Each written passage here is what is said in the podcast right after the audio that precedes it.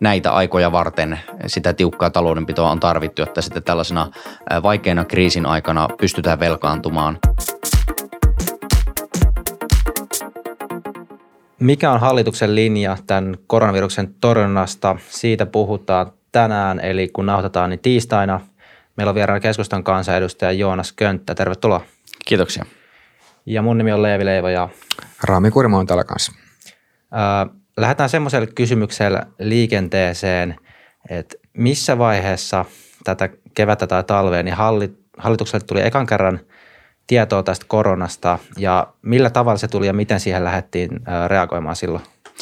No hallitushan on julkisesti useita kertoja tuonut ilmi, että tammikuussa aloitettiin varustautuminen tai varautuminen tähän koronakriisiin. Mutta totta kai jo viime vuoden puolella äh, ihan julkisista lähteistäkin näki, että Kiinassa tämä, tämä korona leviää. Ja ainakin itse silloin jo noteerasin, että mitähän tästä tulee ja leviääkö se Kiinasta eteenpäin, koska silloin jo puhuttiin tämmöisestä aika pirullisesta viruksesta, että kyllä tämä on jo pidempään ollut tiedossa, mutta totta kai varmasti – vaiheittain ja asteittain on, on äh, ikään kuin selvinnyt, että kuinka vakava, vakava paikka tässä onkaan. Miten niin kuin, mikä tällä hetkellä on hallituksen, jos ajattelen hallituksen strategiaa, niin mikä tässä on nyt niin kuin ykkösprioriteettina just nyt? No ykkösprioriteetti on tietysti turvata suomalaisten terveys ja, ja sen eteen tehdään kaikkia niin kuin hallituksen ministeritkin on sanonut, niin terveys on ykkönen ja talous tulee sitten kakkosena. Ja hallitus pyrkii tekemään oikea-aikaisesti oikeita toimia. Se on tietysti vaikea tehtävä ja, ja sitten vasta jälkikäteen voi arvioida, että äh, miten suoriuduttiin, mutta minä uskon siihen, että hallitus ja, ja nyt yhdessä itse asiassa opposition kanssa koko eduskunta pyrkii tekemään kaikkea, jotta se terveys olisi mahdollisimman hyvin turvattu kaikille suomalaisille tai niin monelle suomalaiselle kuin se vaan mahdollista on. Joo. Niin, niin että siitä tavallaan, että äh, nyt tavallaan kun te teette näitä päätöksiä, puhutaan just oikeasta ajatuksesta. Ja sitten tähän mennessä ainakin, mitä on kuullut, niin hallitus on vahvasti nojannut niin kuin THL näissä linjauksissa. Mutta sitten jos äh, tämä on globaali kriisi ja sitten taas toisaalta THLn arviot on jossain määrin niin kuin eronnut esimerkiksi WHOn arvioista ja näin, niin tavallaan äh, mihin tietopohjaan tai mihin kaikkiin te niin kuin tässä nyt, kun te teette tätä arvioa tästä, että mitä päätöksiä tulee tehdä ja milloin? No täytyy muistaa, että tällä hetkellä erityisesti hallitus käyttää nyt suurta valtaa, kun eduskunta on ää, myöntänyt tai, tai nämä valmiuslait on otettu käyttöön, niin hallituksella on siirtynyt ää, enemmän valtaa kuin sitten sotien jälkeen hallituksella on ollut. Että tämä on hyvin poikkeuksellista aikaa. Ja, ja mitä tulee niin kuin THL ja WHO, niin käsittääkseni THL nojaa tiedoissa on dataan ja, ja koko ajan ne päivittyy. Mutta minusta olisi tärkeää, että otetaan huomioon kaikki se kansainvälinen tieto ja data, mitä vaan on saatavissa. Ja niin Kiinan esimerkit kuin sitten Italian, Espanjan ja muun Euroopan Yhdysvaltain esimerkit, että koko ajan tässä viisastutaan. Ja itse lähdee siitä, että, että meidän täytyy tehdä mieluummin vaan enemmän kuin vähemmän, koska sitten jos, jos päädyttäisiin siihen, että – että toimittaisikin ehkä vähän liian vähän, niin sitä olisi paljon vaikeampi korjata jälkikäteen. Joo, niin tästä taitaa just haasteena, haasteena olla se, mitä näissä aikaisemmissa koronakeskusteluissa on kans, kans tullut esille, että jos otetaan käyttöön joitain rajoituksia, niin, niin huonoimmassa tapauksessa voi olla niin, että – niillä rajoituksilla ei ihan hirveästi ehkäistä sen, sen epidemian leviämistä, mutta sitten kuitenkin niistä koituu ne taloudelliset seuraukset. Mm. Eli, eli niin kuin huonoin, huonoin tilanne on se, että saadaan niin kuin, tai että ei varsinaisesti korjata mitään, mutta saadaan ne negatiiviset vaikutukset sitten.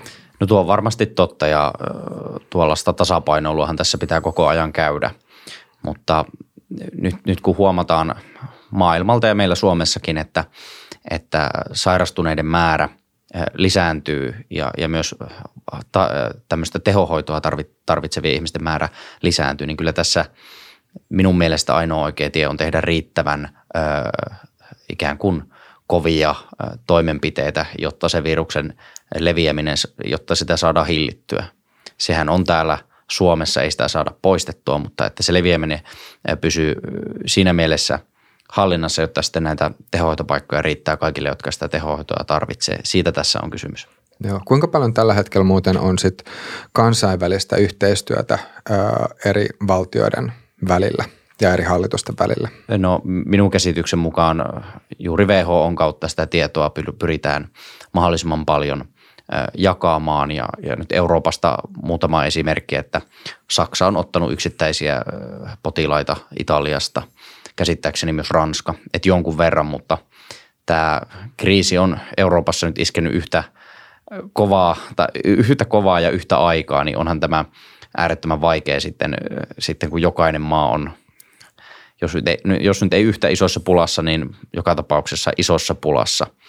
Tämä todella hankala, hankala tapaus ja, ja toivon kyllä, että niin kuin parhaita esimerkkejä noudattaen, niin, niin Suomi voisi tästä selviytyä ja Eurooppa tästä selviytyä mahdollisimman nopeasti. Ö, miten silloin, kun hait eduskuntaan tässä viimeksi, niin ei varmaan ollut ihan ensimmäisenä mielessä, että omalla kaudella tulisi ajankohtaiseksi tai, tai semmoinen tilanne, että missä sitten näitä valmiuslakeja otettaisiin käyttöön? No joo, ei, se ei ollut päällimmäisenä mielessä. Nämä valmiuslait on tehty poikkeusoloja varten ja, ja silloin keväällä 2019, kun eduskunta hain, niin en kyllä ajatellut, että näitä, näitä valmiuslakeja jouduttaisiin ottamaan käyttöön. Tuskin kukaan ajatteli, joka silloin eduskuntaan pyrki tai, tai tuli kansanedustajaksi vali, valituksi, että hyvä totta kai, että nämä nyt lait on olemassa. Ja sinällään meillä on ihan toimiva lainsäädäntö näiden, näiden valmiuslakien osalta, joskin nyt on huomattu, että niitäkin varmasti pitää ehkä sitten tarkastella tämän kriisin jälkeen, että, että toimiko ne parhaalla mahdollisella tavalla ja onko jotain, mitä niissä pitäisi korjata, mutta hyvin poikkeuksellista aikaa eletään Suomessa ja, ja tota, on oma, omalla tavallaan pelottavaa kyllä, että, että niin kuin tämä valmiuslaki nyt on otettu käyttöön, mutta mä muistuttaisin myös, myös siitä, että sitä on, on turha dramatisoida kuitenkaan tätä valmiuslain käyttöä, että se on tarkoitettu erilaisiin kriisiolosuhteisiin ja onneksi meillä on tämmöinen lainsäädäntö olemassa. Ähm, tässä on paljon myös, voi sanoa, että, että, että ihan tämän niin kuin virusepidemian lisäksi mediassa keskustellut myös keskusteltu muita, muista aiheista, mitkä tähän liittyy esimerkiksi just siihen, että tämä talouspuolikin, vaikka niin kuin sanoit, niin tällä hetkellä se, se ikään kuin tulee siellä kakkosena mm, sitten taloudesta on puhuttu paljon. Sen lisäksi on puhuttu myös huoltovarmuudesta. Niin miten, jos mennään vaikka ihan ensimmäisenä tähän talouteen, niin vaikka nyt onkin vielä tämä, tämä tota, akuutti epidemian päällä, niin mikä tällä hetkellä hallituksen strategia sitten taas on tämän talouden suhteen? no nythän me on nähty, nähty jo ensimmäinen lisätalousarvioesitys ja minist, valtiovarainministeri on jo, on jo todennut, että lisätalousarvioesityksiä tehdään tarvittaessa lisää. Että minusta tässä on ainakin otettu oppia aiemmista talouskriiseistä, vaikka tämä ei olekaan niin kuin perinteinen talouskriisi siinä mielessä, mutta että niin kuin Suomi on etunojassa tehnyt todella isoja talouspaketteja. Nyt on 15 miljardin euron kokonaistalouspaketti esitelty, lisätalousarvio – tänään esitelty eduskunnalle ja, ja tarvittaessa tehdään edelleen, että tässä on niin kuin oikeaa suuruusluokkaa ja, ja myös oikeaa aikaisuutta. Joskin tämän kriisin pitkittyessä niin varmasti lisää joudutaan tekemään ja onneksi tehdäänkin lisää taloustoimia, joilla tuetaan sitten niitä yrityksiä ja yrittäjiä, jotka tässä ottavat todella kovaa iskua. Asiakasvirta on monella toimialalla käytännössä nolla ja sitä myöten myös kassavirta on nolla, mutta, mutta siellä kulut edelleen juoksee, joten kyllä tässä niin kuin haastavat ajat on, on Suomessa niin kuin myös, myös koko maailmassa, että kyllä tässä tarvitsee hallituksenkin tehdä todella isoja talousinvestointeja. No, mit? Niin, niin tuosta taloudesta niin voisi just äh, jatkaa vähän vielä, eli – onko nyt ymmärtänyt oikein, että hallituksen strategia, kuten monilla muillakin mailla, on just se, että nyt otetaan lisää, lisää velkaa ja siellä velkarahalla sit pyritään elvyttää Suomen taloutta, jotta saadaan niin tähän välittömiin kipuihin niin sitä rahaa ja tavallaan sitä voitelua, että tämä talouden rattaat pyörii, pyörii niin eteenpäin. Mutta sitten tavallaan tulee se kiinnostava kysymys, että kuka maksaa tämän kaiken. Eli kun velasta on kyse, niin tietysti sitten taas tulevaisuudessa tulee se maksun hetki, niin mikä tavallaan, tai ensinnäkin onko tämä niin kuin, näin niin kuin mä kuvasin, ja sitten niin kuin, kuinka isoja määriä velkoja me ollaan valmiit ottamaan, ottaen huomioon sitten se, että jossain vaiheessa tulee kuitenkin sitten maksettavaksi tämä velka. Mm.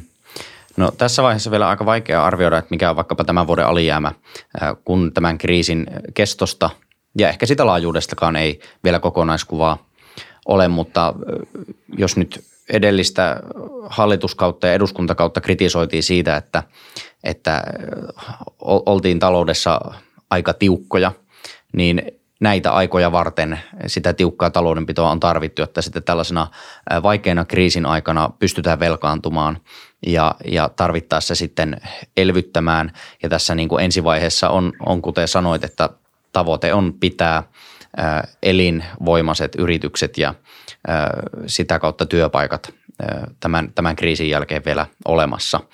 Mutta tämä haaste, haaste on nimenomaan siinä, että kuinka pitkäkestoinen ja kuinka laaja tämä, tämä virusepidemia tulee olemaan. Ja se on todella vaikea arvioida. Nyt on tehty parhaalla arviolla nämä taloustoimet, tämä 15 miljardin euron paketti plus lisätalousarvioesitys, mutta lisää tarvitaan todennäköisesti. Ja se, että kuinka suureksi se valtion velka voi kasvaa, niin se on tietysti sitten osittain poliittinen päätös. Minä näen, että meillä on varaa tässä tilanteessa nimenomaan velkaantua, mutta on selvää, että sitten tulevaisuudessa meidän täytyy myös ruveta leikkaamaan, koska aikanaan se velka pitää maksaa tai ainakin pitää lyhentää siinä määrin, jotta meidän niin kuin, luottoluokitus säilyy, säilyy hyvänä. Mitä, kun nyt puhuit tästä 15 miljardista, niin mihin tämä raha nyt sitten konkreettisesti mm. laitetaan? Eli mitä, mitä, mitä toimii tässä nyt konkreettisesti sitten on? No tässä niin kuin on, on tämmöistä suoraa tukea muun muassa ely kautta jaettavaksi tämmöisiin pieniin yrityksiin. Sen lisäksi meillä on Finveran takausvastuita nostettu, jonka kautta on ajatus, että pankit pystyisivät lainottamaan yrityksiä, yrittäjiä ja, ja muutamia muita pienempiä eriä. On selvää, että nämä eivät vielä yksistään riitä, että, että yksi iso haaste, mihin minun mielestä myös niin kuin poliitikkojen pitää vielä puuttua, on, on se, että yrittäjillä vuokrat juoksee, mutta tuloa ei ole, että kuinka tähän, tähän voitaisiin puuttua ja voisiko esimerkiksi isot vaikkapa kauppakeskusten omistajat, monesti jopa, jopa tällaiset kansainväliset rahastot, niin joustaa tässä tilanteessa, tulla vuokrissa vastaan tai antaa muutaman kuukauden vaikka ikään, ikään kuin ilmaiset vuokrat, että kyllä tässä kaikkien pitäisi joustaa. Ei pelkästään valtion, valtio tekee paljon – ja on, on tehnyt jo paljon hyviä päätöksiä ja uskon, että, että sieltä tulee vielä lisää päätöksiä, mutta myös, myös sitten vaikkapa vuokraantajien tulisi minun mielestä tässä kohtaa pohtia, että eikö olisi edullisempaa, että, että nyt autetaan yritykset tämän vaikean vaiheen yli, jonka jälkeen vuokranmaksu jatkuu tulevaisuudessakin vai onko, onko vuokraantajan etu, että mahdollisesti se yritys menee konkurssiin ja sen jälkeen siihen ei välttämättä nopealla aikataululla löydy uutta vuokramaksia. Niin, aivan.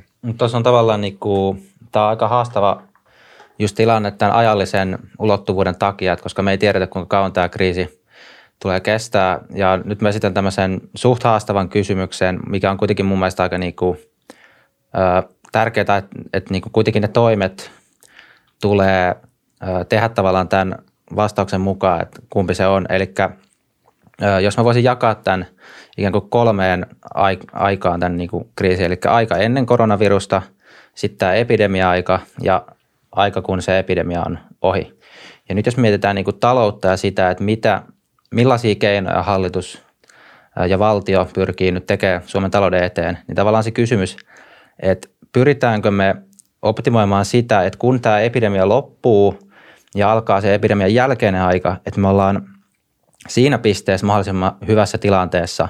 Eli meillä on nämä yritykset valmiina niin kuin ennenkin ja on infraa, on työpaikkoja vai sitten pyritäänkö me ö, tavallaan ö, niin kuin keskittyä siihen, että itse asiassa tämän epidemian aikana me pystyttäisiin ö, mahdollisimman niin kuin ripeästi jo nyt kehittää taloutta ja tämä tulee tavallaan siinä mielessä relevantiksi, että jos tämä epidemia kestääkin tosi pitkään, niin silloin tavallaan, että jos me valitaan se strategia, että me optimoidaan sitä niin kuin mm, epidemian jälkeisen, jälkeistä aikaa, että meillä on hyvät lähtökohdat sinne, niin sitten meillä voi olla tavallaan, että ne resurssit loppuukin ennen sitä. Niin tavallaan, että onko hallitus tämän suhteen tehnyt semmoista strategista valintaa, että kumpaa tässä niin kuin? No mä en tiedä, voiko noin tiukkaa strategista valintaa tehdä juurikin siitä johtuu, että ei tiedetä kuinka kauan tämä epidemia kestää, mutta kehysriihessä on nyt tarkoitus vähän jo niin kuin yrittää luoda visiota ja katsoa sinne tulevaisuuteen, että kuinka kauan tämä akuutti epidemia kestää ja, ja milloin se voisi ikään kuin tasaantua kautta lähteä laskuun. Ja nythän ensiarvioiden mukaan on, että tämä epidemian tauti huippuisi tuossa toukokuun puolella ja, ja ehkä siitä sitten voitaisiin voitais nähdä, että, että toivottavasti päästäisiin epidemian osalta ikään kuin siihen, että tartuntoja tulisi vähemmän ja vähemmän ja vähemmän. Jo aiemmin totta kai jos parempi, mutta, mutta tämä nyt on se ennuste, joka, joka niin kuin on, on esitetty. Ää, mä näen, että nyt kun on tehty akuutteja toimenpiteitä, joissa niin pyritään pitämään yritykset pystyssä, niin samaan aikaan ruvetaan jo, jo katsomaan hyviä investointikohteita, semmoisia paljon puhuttu tulevaisuusinvestoinneista, mutta se on ihan hyvä sana. Siis sellaisia investointeja, jotka lisää arvoa tähän yhteiskuntaan tulevaisuudessa. Olisi se sitten koulutus, koulutusinvestoinnit tai sitten tämmöiset välttämättömät ää, ää, infrainvestoinnit, jotka parantaa vaikkapa meidän teiden tai rautateiden kuntoa tai, tai muuten ovat välttämättömiä investointeja, koska ne lyö, luo, luo silloin ää, rakennusaikana jonkun verran työllisyyttä ja tietysti sitä parempi, jos voimme, voimme niin kuin löytää sellaisia investointeja, elvytysinvestointeja, jotka lyö, luo työllisyyttä myös, myös sitten sen rakentamisvaiheen jälkeen. Että mä näkisin vähän tässä tämmöisen jopa keskustalaisen näkökulman, että molempia tarvitaan, akuutteja toimia nyt ja, ja sitten myös kauaskantoisempia toimia, toimia myöhemmin. Joo, tuossa oli just, meillä oli äsken vieraana Suomen yrittäjä Mikael Pentikäinen ja just keskusteltiin ää, sitten näistä, näistä tota, toimista, joilla yrittäjiä voidaan auttaa ja Leivi korjaa, jos, jos muistan väärin, mutta tässä niin Pentikäinen just esitti esimerkiksi sellaista mahdollisuutta, että ää, valtio tulisi nyt apuun näiden ää, niin kuin työeläkemaksujen maksamisessa, että olisi semmoinen keino, jolla voitaisiin vähentää yrit, yrittäjien taakkaa, niin miltä tämä sun, niin kuin sun ää, mielestä kuulostaisi? No jos muistan oikein, niin työelmaksuja nyt alennettiin 2,6 prosenttiyksikköä. Joo. Että se on osana jo tätä pakettia, mutta – varmasti, onko se riittävästi ja tarvitaanko ikään kuin voimallisemmin tämän kaltaisia toimia, erilaisia helpotuksia sivu, sivukuluissa esimerkiksi, ää, niin niitä, niitä pohditaan ja niitä esitellään, jos ei tällä, niin viimeistään ensi viikolla lisää. Ää, tietysti nyt on saatettu jo tietoon tämä loma, lomautuskäytäntöjen nopeuttaminen – Ähm, koska niin kuin tällä hetkellä vaikkapa ravintola-alalla niin, niin henkilöstökulut juoksee, mutta, mutta sitä kassavirtaa ei ole, että kyllä siellä on, on yritysten etu, että pystyttäisiin mahdollisesti lomauttamaan näitä työntekijöitä ja se olisi myös työntekijöiden etu, että mieluummin lomautettaisiin kuin irtisanottaisiin. Ähm, mutta kyllä se on, se on niin kuin karmea tilanne sen osalta, miten jumiin meidän, meidän talous on mennyt tästä kriisistä johtuen ja, ja miten se globaalistikin on mennyt, että, että ei tässä ei tässä helpot ajat ei ole käsillä eikä tule olemaan myöskään tulevaisuudessa. Ja, ja tota, on varmasti niinkin, että se on ihan niin kuin rehellistä myöntää, että va- varmasti joitakin yrityksiä tulee menemään myös konkurssiin. Se on todennäköinen fakta. Kaikki me tehdään sen eteen, että näin ei käy tämän koronakriisin takia, mutta ainakin, ainakin sellaiset yritykset, joilla on mennyt heikommin jo, jo ennen tätä kriisiä, niin eihän tämä kriisi niitä, niitä auta. Joo. Äh, mites taas, mikä on hallituksen strategia sen suhteen, että, nyt kun on tämmöisiä valmius, valmiuslain myötä tiettyjä räytöksiä jo tullut ja mitä nyt media on seurannut tällä hetkellä, niin ainakin on hyvin mahdollista, että tämmöisiä niin lisärajoituksiakin tulisi. Niin mikä on hallituksen näkemys tai strategia siitä, että, kuinka kauan näitä voidaan sitten pitää yllä ottaen huomioon, että, että, tota, että koko Suomi ei esimerkiksi, mun ymmärtääkseni voi olla niin kuin vaikka puolta vuotta tämmöisessä niin kuin lockdown-tilanteessa mm. kokonaan, että talous yksinkertaisesti ei kestä sitä, niin onko tässä talo, hallituksella jotain arvioa siitä, että, että, että jos tämmöisiä tiukkoja tai vielä tiukempia toimia, toimia tulee, niin että, että mikä niiden ajallinen mm. kesto sitten on? No tuo on tuhannen taalan kysymys, että kuinka kauan tämä kestää tämä kriisi. Ja niin kuin aiemmin sanoin tuossa, tehtäisiin mieluummin enemmän kuin vähemmän, niin kyllä tämän niin kuin viruksen osalta on nähty kansainvälisesti, että nämä rajoitukset kannattaa olla aika tiukkoja. ja, ja ennenaikaisia, koska, koska jos ne laahaa perässä, niin sillä ei saavuteta ää, ikään kuin sitä hyötyä. Tämä itämisaika tässä koronaviruksessa on, on suhteellisen pitkä ja sen takia vaikkapa nyt saatavissa olevat tiedot saattaa olla jo myö, myöhässä ja ovatkin myöhässä, että, että viikon päästä nähdään, mikä se tilanne oli tänään. Ja, ja sen takia tällaisia tiukkojakin rajoituksia on esitetty ja, ja niitä tarvitaan. Kuinka kauan Suomi sitten ikään kuin kestää tätä tilannetta, niin se on hyvin vaikea kysymys, mutta minä ja hallitus on, on laittanut sen terveyden ykköseksi. Jos muistelen, tai en oikeastaan voi muistella, olen sen verran nuori, mutta mitä olen lukenut, lukenut 90-luvun lamasta, niin kyllähän siellä sitten toisaalta tämän niin kuin talouskriisin seurauksena seurasi myös terveydellisiä ja inhimillisiä tragedioita. Joten tämä on myös niin kuin punnittavaa, että ää, miten, mikä on ikään kuin näiden rajoitusten ää, maksimimäärä – ja mitä vaikutuksia sillä on paitsi, paitsi talouteen, niin myös terveyteen, koska sieltäkin tulee sitten terveysvaikutuksia. Niin just se, että jos, jos talous romahtaa kokonaan, niin silloin joudutaan leikkaamaan terveydenhuollosta ja sosiaalituista ja yhtä lailla siitä aiheutuu sitten itsessään niin, siis ihan terveydenhuollon rahoitus, niin, niin sehän mm. tulee kumminkin sitten niin kuin pitkälti yksityiseltä sektorilta, että jos se on ihan niin kuin – jäissä meidän talous pitkään, niin ei se niinku, mm. niinku, ei ole mitään toista irrallisia asioita. Ei missään nimessä ja se täytyykin muistaa, että monesti puhutaan julkisen sektorin rahasta, mutta se on meidän kaikkien rahaa, joka kerätään verotuloilla. Ja, ja me tarvitaan toimivia elinvoimaisia yrityksiä ja yrittäjiä, jotta me saadaan pyöritettyä tätä yhteiskuntaa. Mutta niin kuin tässä vaiheessa on kaikista tärkeintä, että tästä ihmisten terveydestä huolehditaan ja, ja, ja nyt sitten autetaan yrityksiä ja yrittäjiä, jotta tästä selvitään. Aika hyvin mun mielestä suomalaiset on kuitenkin nyt puhaltanut yhteen hiileen ja, ja tuolla oma, omassa kotikaupungissani Jyväskylässä kadut on tyhjiä niin kuin hallitus on toivonut ja, ja esittänyt. Mutta edelleen valitettavasti on joitakin ihmisiä, jotka ehkä vähän vähättelee tätä tilannetta ja, ja se on niin kuin erittäin ikävää, koska sitten se, se lisää sitä leviämisriskiä. Että tämä on niin kuin, nyt mä toivoisin, että kaikki suomalaiset ottaisivat vakavasti tämän tilanteen, koska mitä paremmin näitä kieltoja, määräyksiä noudatetaan, sitä nopeammin tämä, tämä menee ohi.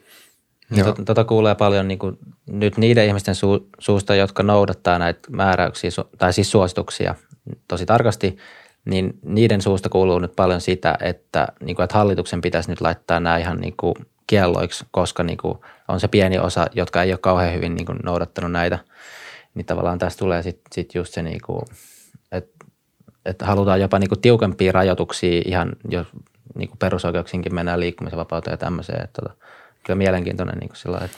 Joo, tämähän on aika vaikea kysymys, ihmisten perusoikeuksien rajaaminen Suomen kaltaisessa demokraattisessa hyvinvointivaltiossa, että se on hyvin poikkeuksellista, mutta meillä nyt jo on, on useita kieltoja, meillä on laitettu julkisia tiloja kiinni aika isossa määrin ja ja, ja kokoontumisia on rajattu.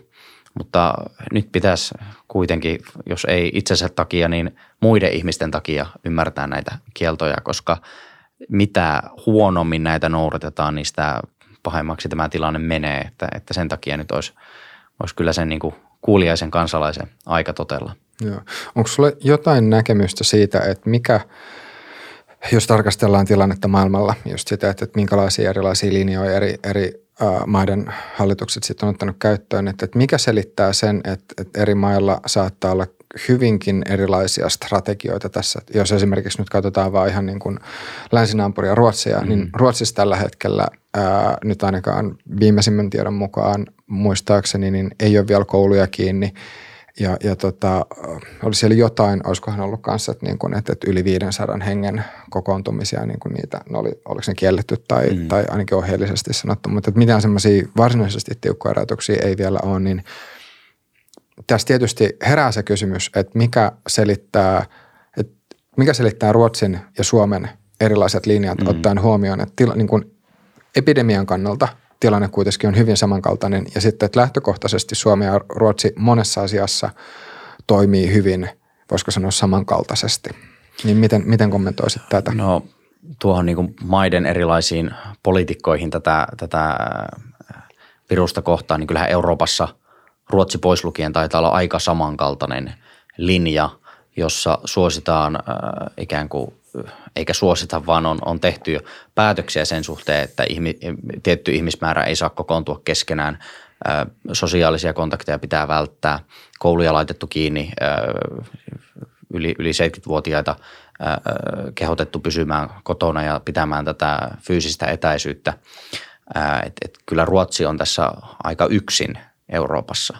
Myös Iso-Britannia teki käännöksen omassa politiikassaan ja, ja tuli tälle samalle linjalle, millä, millä moni muu Euroopan maa on. En osaa sanoa, en en ole Ruotsin tilanteeseen niin tarkoin tutustunut, mutta jos ymmärsin oikein, niin siellä – paikallinen terveysviranomainen käyttää ikään kuin suurempaa tämmöistä, sanoisinko määräysvaltaa kuin, kuin ehkä, ehkä niin kuin muissa maissa. Että meillä hallitus päättää politiikasta. Näin mä ymmärsin uutisten perusteella, että Ruotsissa olisi vähän erilainen tämä ikään kuin valtatasapaino tämän suhteen, mutta en ole, en ole tässä Ruotsin tilanteessa asiantuntija. Mutta Ruotsi on Euroopassa kyllä poikkeus. Toinen mielenkiintoinen niin kuin just tähän, että millä – perustein niin kuin hallitus niitä päätöksiä tekee, niin siis tämmöinen, että jos, ja nyt taaskin ollaan joku kysely, että niin kuin, missä oliko se joku 60 prosenttia ei halunnut tätä ulkona liikkumista täyskieltoa, niin tavallaan, että jos, jos olisi tilanne, että on, on tehty joku tämmöinen kansalaisgallup, jossa ilmenee, että suurin osa ei halua jotain, mutta sitten olisi niin kuin, teillä käyttäisi jotain asiantuntijoita, jotka nyt niin kuin suosittelee, että otetaan tämmöinen keino käyttöön, ja tavallaan etenkin nyt, kun on tämä valmis lain aikakausi, niin tavallaan onko hallitukselle semmoinen, niin kuin, että jos nyt tulee joku gallup, missä kerrotaan, että kansalaiset on vastustaa vaikka jotain toimenpidettä ja toisaalta asiantuntijat voi olla eri mieltä, niin onko tämä niin semmoinen paine, jonka hallitus sitten joutuisi ottaa niin demokratian nimissä huomioon?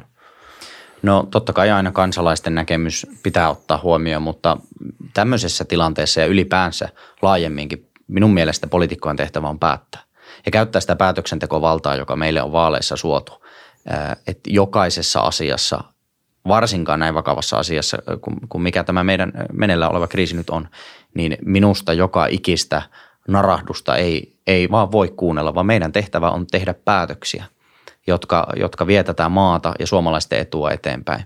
Ja, ja tällaiset kallupit tämmöisen epidemian hoidossa, niin täytyy sanoa, että minä en ole kyllä sellaista kalluppia edes lukenut, että, että minä aion tehdä ja, ja edistää niitä päätöksiä, joita asiantuntijat ja paras käytettävissä oleva tieto tukee. Ja valitettavasti tällaisessa tilanteessa ei ole sataprosenttista tietoa, vaan meidän täytyy osittain vaillinaisin tiedoin myös kyetä tekemään päätöksiä. Sitä varten meidät on valittu vapaissa vaaleissa, jotta me, jotta me niitä päätöksiä tehdään. Ja siinä mielessä – on tosi tyytyväinen, että Suomessa on päätöksentekokykyinen hallitus ja, ja nyt oppositio on myös antanut tuen tälle, tälle poikkeus, poikkeuslakien tai valmiuslakien käytölle.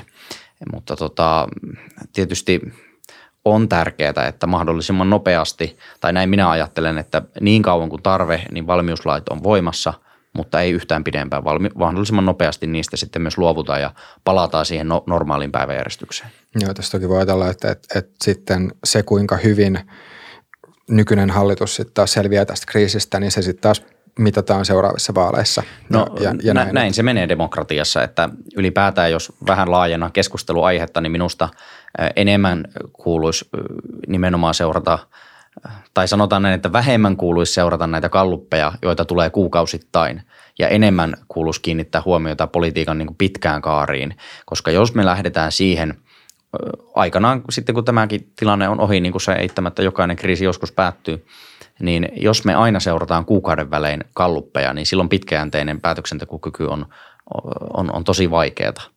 Ja sen takia on hyvä muistaa, että vaaleissa mitataan jokaisen puolueen – kannatus ja, ja myös ehdokkaiden kannatus.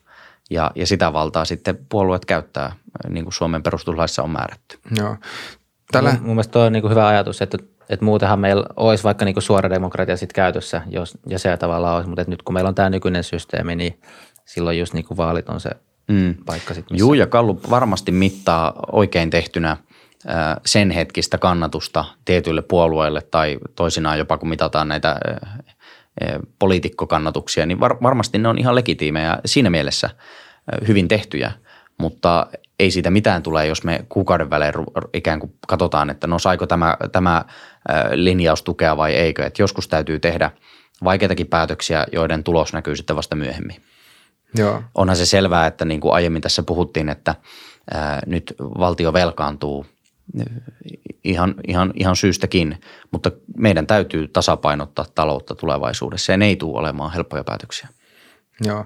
Ähm, näkisikö sä, että, että onko tässä nyt, että, että vaikka, vaikka tämä siis on ihan hirvittävä inhimillinen tragedia siis sekä terveydellisesti, että myös jos ajattelee näitä niin vaikutuksia työpaikkoihin ja mm. yrityksiin niin, ja yrittäjille, niin onko tässä myös samanaikaisesti mahdollisuus äh, siihen, että, että nyt politiikassakin alettaisiin vähän ehkä miettimään prioriteetteja uusiksi myös sitä, että, että tota, kiinnitettäisiin enemmän huomiota tämmöiseen vähän pitkäjänteisempään päätöksentekoon. Mm. No viimeksi tänä aamuna itse asiassa tätä kollegan kanssa pohdiskelin, että kun palataan niin sanotusti normaaliin päiväjärjestykseen, niin kuinka, kuinka helppoa on sitten ruveta niin sanotusti kiistelemään niistä pienistä asioista, kun nyt tämän, tämän ison, ison haasteen edessä on kuitenkin pystytty aika yhtenäisesti hallitusoppositio olemaan isoista linjoista samaa mieltä – että kyllähän se voi olla ainakin alkuun vähän haastavaa ikään kuin palata, äh, niin kuin sanoin, kiistelemään tämmöistä vähän pienemmistä asioista. Mutta, mutta kyllä mä olen aika toiveikas, että, että tästäkin selvitään niin kuin on tähänkin asti isommistakin kriiseistä tässä maassa selvitty. Ja, ja, ja sitten eletään varmasti aika erilaista aikaa, mutta toisaalta meillä on niin kuin nyt huomattu, että tämä huoltovarmuus, josta on paljon puhuttu, niin ei siitä ihan turhaan ole paljon puhuttu. Ja Suomessa – ei me nyt varmasti sataprosenttisen valmiita oltu kohtaamaan tätä kriisiä, mutta kuitenkin edes vähän valmiimpia kuin moni muu maa, että kyllä meillä on myös paljon tehty hyvää ja varmaan tästäkin otetaan oppia sitten tulevaisuuteen. Ei tämä tule olemaan Suomen viimeinen kriisi, että me ihmiskunta menee kriisistä toiseen. Välillä on pidempiä aikoja, että niitä ei ole ja välillä vähän lyhempiä. Tosiaan tietysti yksi, yksi on niinku pointti se, että sitten kriisin jälkeen tai jos tämä kriisi pitkittyy – niin siinä vaiheessa, että vaikka tässä alkuvaiheessa tämmöinen niin politikointi ja politiikka sikäli olisi vähempää, mutta sitten tavallaan kun resurssit niukkenee, niin sitten joudutaan tavallaan tekemään niitä niin kuin ikävempiä valintoja. Että et tavallaan, että sitten siinä mielessä niin kuin, uh, että et, tai nyt on puhuttu tästä, että niin kuin hetkessä laitettu vähän niin kuin tämä päivän politiikka muuten tauolle, niin tavallaan, että se voi olla, että se vaihe tulee sitten yllättäen nopeasti, että joudutaan tekemään sitten niitä ikäviä arvovalintoja, että on vaan niin kuin huonoja vaihtoehtoja aivan varmasti edessä on myös se, se, jossa ei ole ehkä niin laajaa konsensusta kaikelle politiikalle, mitä tehdään. Ja sekin kuuluu kyllä politiikkaan ja demokratiaan. Ja on selvää, että myös niitä vaikeita valintoja tulee eteen. Ja kyllä aina tällaiset kriisit, kun pitkittyy, niin ihmisten kärsivällisyyskin ehkä lyhenee. Ja kun puhutaan näistä perusoikeuksien rajaamisista, niin kyllä, kyllä siinäkin on – lakipisteensä, että kuinka pitkälle voidaan mennä ja kuinka kauan ne voi olla voimassa. Että siinä, siinä mielessä ja, ja sen takia itse kannatan, että tehdään tiukempia linjauksia, jotta se voisi kestää sitten mahdollisimman lyhyen aikaa. Mutta kenellä ei, kenelläkään ei ole sitä kristallipalloa, että mitkä on juuri ne oikeat päätökset ja, ja mikä on juuri se oikea aika sitten aikanaan ruveta myös lieventämään näitä ö, rajauksia, koska senkin aika tulee. Joo, nyt voisi mennä siihen huoltovarmuuteen, mikä myös mm. nousi tässä aikaisemmin. Ö, jotenkin tuntuu siltä, että se on, se on asia, josta Suomessakin aina, jos miettii viime vuosia, niin siitä silloin tällöin on puhuttu, mutta totta kai nyt se aihe avautuu ihan toisella tavalla, mm. koska nyt, nyt on kriisi päälle. Niin miten sä itse kommentoisit tätä huoltovarmuutta? Mitä, niin kuin, että mikä, mikä sun näkemyksen mukaan Suomen huoltovarmuus silleen on, on ollut ja, ja tota, mitä vielä tämä kriisi niin kuin, tai että mi, miten tämä niin kuin huoltovarmuus näyttäytyy tämän kriisin mm. näkökulmasta? No kyllä se tuolla paitsi eduskunnassa, niin kun on jutellut kavereiden kautta tai sosiaalisessa mediassa ollut, niin on niin kuin näyttäytynyt erittäin, tai, tai nyt sen arvon vasta oikeasti tunnistaa ja tunnustaa, kun huomataan, että – että meillä vaikkapa näitä eh, suojaimia on, on, on, on huoltovarmuusvarastoissa ja niitä voidaan käyttää tällaisessa kriisissä, niin kuin nyt on päätetty osittain sitten avatakin. Eh, toiseksi huoltovarmuutta on vaikkapa se, että meillä on näitä maanpuolustuskursseja, joissa paitsi poliitikot, niin myös virkamiehet ja yhteiskunnan eri asemissa olevat henkilöt käy vuosittain, jossa harjoitellaan tämän kaltaisiakin tilanteita varten, että on, on meillä aika niin kuin järkevä järjestelmä. Tai sitten se, että meillä on ruokaa, kotimaassa tuotettua ruokaa, jolloin tällaisena aikana me, me voidaan niin kuin nojata siihen, että ruoka ei kaupasta lopu. Voi olla toki, että joku kaukaa tuleva säilyke ehkä vähäksi aikaa vähenee, mutta niin kuin ruokaa kuitenkin riittää, riittää tässä maassa. Ja, ja, ja myös se, että niin kuin meidän energiantuotanto on, on, on hy, hy, hyvällä mallilla kotimaassa tuotettua lämpöä ja sähköä ja, ja, ja tällä tavalla, että kyllä meillä on niin kuin paljon hyviä asioita, joista on ollut, fiksua pitää kiinni, voisi sanoa vuosikymmenet. Ja, ja tota, kyllä mä niin näen, että tämän kriisin jälkeen tehdään sitten selvitys, että, että mitkä huoltovarmuudelliset tekijät oli kunnossa, mitä pitää parantaa ja mitä pitää kehittää tulevaisuutta ajatellen, mutta on tämä niin kuin ollut ilo huomata siinä mielessä, jos nyt jotain positiivista, vaikka tämä onkin suuri tragedia, niin huomata, että meillä on ollut huoltovarmuus sillä, sillä tasolla, millä se on, että, että ei, ei ihan niin kuin tulla yllätetyksi housutkin tuissa. Niin, oliko se niin, että Ruotsissa tällä hetkellä esimerkiksi ei tämmöisiä huoltovarmuusvarastoja samalla tavalla ollenkaan ole kuin mä, Suomessa? Mä en vai? osaa Ruotsin huoltovarmuusvarastoista sanoa, mutta ruoan omavaraisuusaste Ruotsissa on noin 50 prosenttia ja meillä se on noin 80 prosenttia. Siinä on hirvittävä ero, eli, eli kyllä meillä niin kuin siltä osin ollaan hyvällä, hyvällä mallilla, mutta en osaa sanoa, sanoa nyt huoltovarmuusvarastojen osalta sitten Ruotsin kysymyksen, mutta kyllä vaikka me ehkä niin kuin monesti ollaan ja ajatellaan olevamme Ruotsin pikkuveli, niin, niin tässä asiassa meillä, meillä on kyllä hyvin, hyvin asiat mallilla. Joo, miten sitten taas ähm, näkisit, millä tavalla tämä tulee heijastumaan työmarkkinoihin nyt tässä lähitulevaisuudessa? Että jos, mm. jos taloudellinen tilanne on, on huomattavasti heikompi ja, ja tässä on mahdollisuus siihen, että tulee siis hyvinkin laajamittainen mm. finanssikriisi, mikä tietysti heijastuu, heijastuu mm. myös työmarkkinoille, niin tarvitaanko tällä hetkellä jotain radikaaleja muutoksia sitten työmarkkinoihin ja onko hallitus esimerkiksi vielä alkanut pohtimaan – näitä asioita. Mm.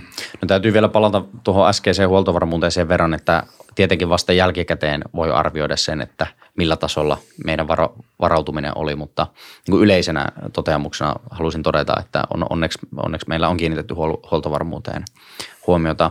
Mitä tulee tähän niin kuin työmarkkinatilanteeseen nyt kriisin jälkeen, meillä on valtava, valtava määrä jo nyt lomautusilmoituksia ja kyllähän se tulee olemaan vaikea tilanne ja sitten meidän pitää mm, aikanaan verrata itseämme sitten myös Ruotsin ja Saksan työmarkkinatilanteeseen ja kilpailukykyyn ja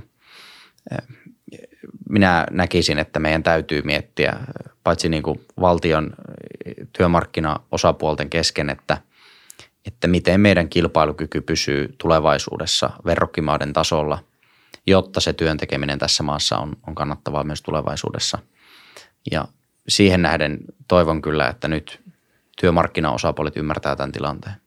Ja uskon kyllä, että ymmärtävät. Joo, no mitäs vielä tuosta hallituksen, tota, me ollaan tässä paljon, me ollaan 40 minuuttia nyt juteltu. Joo, tässä on Joo. 10 minuuttia aikaa. No voisi ehkä nyt, että tiedät tietysti kuinka paljon pystyt valottaa, mutta tavallaan, mm. että uh, no ehkä siitä voisin kysyä, että miten, onko hallituksen niinku linja tässä nyt sitten ollut kuitenkin koko, tai ainakin ulospäin kerrotaan tietenkin, että on ollut yhtenäinen, mutta onko tämä niin kuin tähän mennessä näissä rajoitustoimenpiteissä, niin onko tämä niin helppo ollut löytää hallituksen mm. sisäinen linja? No vaikea, vaikea kysymys tietysti kommentoida. Ähm, tähän mennessä hallituksen päätöksentekokyky on ollut yhtenäinen ja hyvä ja se on näkynyt kyllä ulospäin myös, mutta kun en ole ministeri, niin en tietenkään niihin pöytiin pääse siinä mielessä, mutta mä olen tyytyväinen kyllä siihen, että tähän niin kuin kriisiin on kyetty reagoimaan ja, ja se, että oppositiota on otettu hyvin mukaan, pidetty näitä yhteisiä istuntoja säätytalolla ja haettu koko eduskunnan luottamusta niille isoille linjauksille, niin pidän kyllä fiksuna, fiksuna tapana hallitukselta hoitaa politiikkaa – kuitenkin niin, että hallitus johtaa maan politiikkaa ja näin se vaan, näin se vaan menee, että et tuota, ei minulla ainakaan ole nokan koputtamista siihen, että, että hallitus on pitänyt neuvotteluita aina tarpeen mukaan ja, ja kyennyt tekemään isojakin linjauksia. Eihän näin niin kuin helppoja ole ja, ja sitten tietysti jonkun verran kuulee kritiikkiä, että, että pitäisi heti aina saada kaikki tehtyä ja voimaa, mutta onneksi meillä on, on tässä maassa kuitenkin ää, perustuslaki ja lainsäädäntö ja oikeusvaltioperiaate, jotta niitäkin noudatetaan. Ne on tärkeää, että, että me noudatetaan oikeusvaltioperiaatetta ja mennään niiden yhteisten sääntöjen mukaan, mitkä meille on kirjattu. Ja mikä sun tota, tämänhetkisen tietämyksen mukaan, niin ää, aloitettiinko nämä tota, rajoitustoimenpiteet tarpeeksi aikaisin Suomessa? No tuo on ihan mahdoton kysymys vastata, että okay. jälkikäteinhän se sitten näkee, että oliko se juuri oikeaan aikaan, liian aikaisin vai, vai liian myöhään, että e-, ei mulla riitä asiantuntemus sanoa siihen, että et tota, ja ehkä niin kuin myöhemmin tulee sekin arvioitavaksi, että aikanaan kun näistä toimenpiteistä, kun niitä lievennetään, niin on tietysti helppo sanoa, että lievennettiin liian aikaisin tai lievennettiin liian myöhään, että tuskinpa kukaan pystyy sanomaan, että oliko se juuri oikea aika, mutta tällä hetkellä näyttää, että, että me, on, me ollaan niin kuin tehty, ei, ei helppoja, mutta me on tehty niin kuin tarvittavia päätöksiä. Mä uskon ja, ja tiedän, että niitä tehdään myös jatkossakin, että, että, että en ole huolissani sen suhteen, etteikö hallitus kykene tekemään päätöksiä. Yksi, yksi sellainen asia, mikä tulee mieleen tässä on nyt hallituksen suhde oppositioon ja mun mielestä se oli silloin – Ootas nyt koskas, minä päivänä silloin ensimmäistä kertaa oli tämä niin parlamentaar, tai siis se tämmöinen, niin kuin, että, että, että, kaikki puolueet kokoontu säätötalolla. Nyt mä en se muista. oli viime viikon keskiviikkona, jos muistan oikein, Joo. keskiviikkona tai torstaina. Joo, niin tota, mikä mun mielestä oli silloin, se oli tosi hyvä merkki. Ja sitten jotenkin tuli taas se, että okei, että nyt että siitä huolimatta, että on, on, on opposition välillä hyvinkin voimakkaasti kritisoinut hallitusta, niin että Suomessa kuitenkin toimii tämä parlamentarismi että tarvittaessa. Mm mutta tämä kysymys on se, että, ja tämä nousi meidän edellisessä podcastissa tämä, tota ajatus esille, että onks, voiko ajatella, että kuitenkin niin, että vaikka on hyvä, että hallitus ja oppositio löytää toisensa näissä niin kuin isoissa yhteisissä linjoissa ja, ja sitten, että oppositio pystyy tukemaan hallitusta, niin, niin onko kuitenkin niin, että se on hyvä, että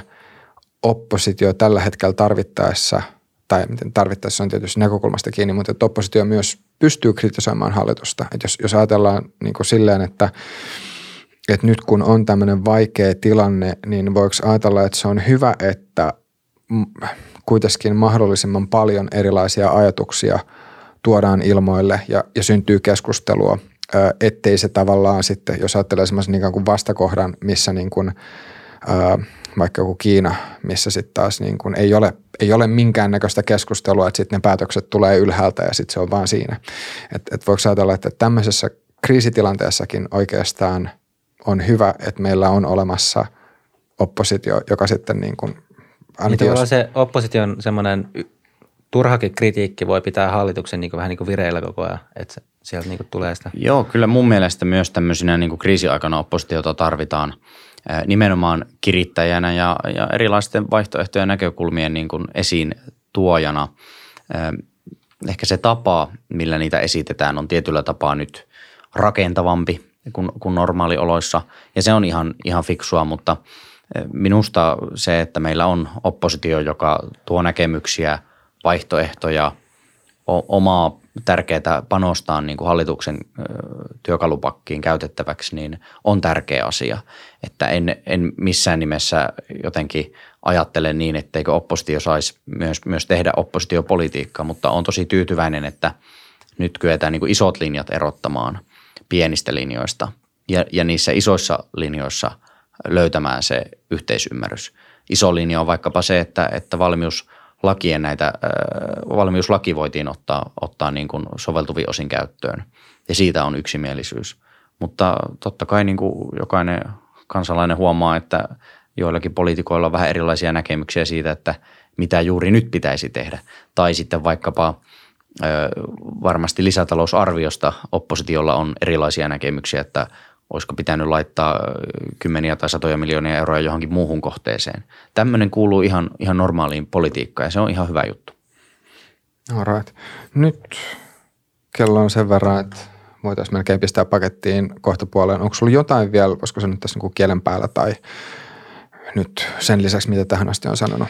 No oikeastaan täytyy, täytyy niin sanoa, että kun aiemmin tuossa puhuttiin, että mitä odotti aikanaan, kun eduskuntaan tuli, niin en kyllä odottanut puhuvani podcastissa valmiuslaista tai tämmöisen ylipäätään, että, että Suomi olisi näin ison terveyskriisin ja, ja myös taloudellisen kriisin parissa tämän nelivuotiskauden aikana, että onhan tämä niin kuin hyvin poikkeuksellista aikaa, mutta minä, minä toivon ja tietysti uskon, että, että tästä, tästä niin kuin mahdollisimman nopeasti päästään yli, mutta kuka, kuka sen tietää, että, että on arvioita, että tämä kestäisi muutaman kuukauden, on arvioita, että kestäisi pidemmän aikaa, että tuo viruskin voi mutatoitua, että tässä on tosi, tosi hankalia asioita käsillä, kun ei, ei tiedetä, ei voida ennustaa, että, että mikä se tulevaisuus on. Ja, ja muun muassa Suomen yrittäjät on puhunut siitä, että rakennetaan silta – ikään kuin siihen vaiheeseen, kun tästä päästään yli. Mutta kukaan ei nyt tiedä, että kuinka pitkä se silloin pitäisi olla ja tämä on se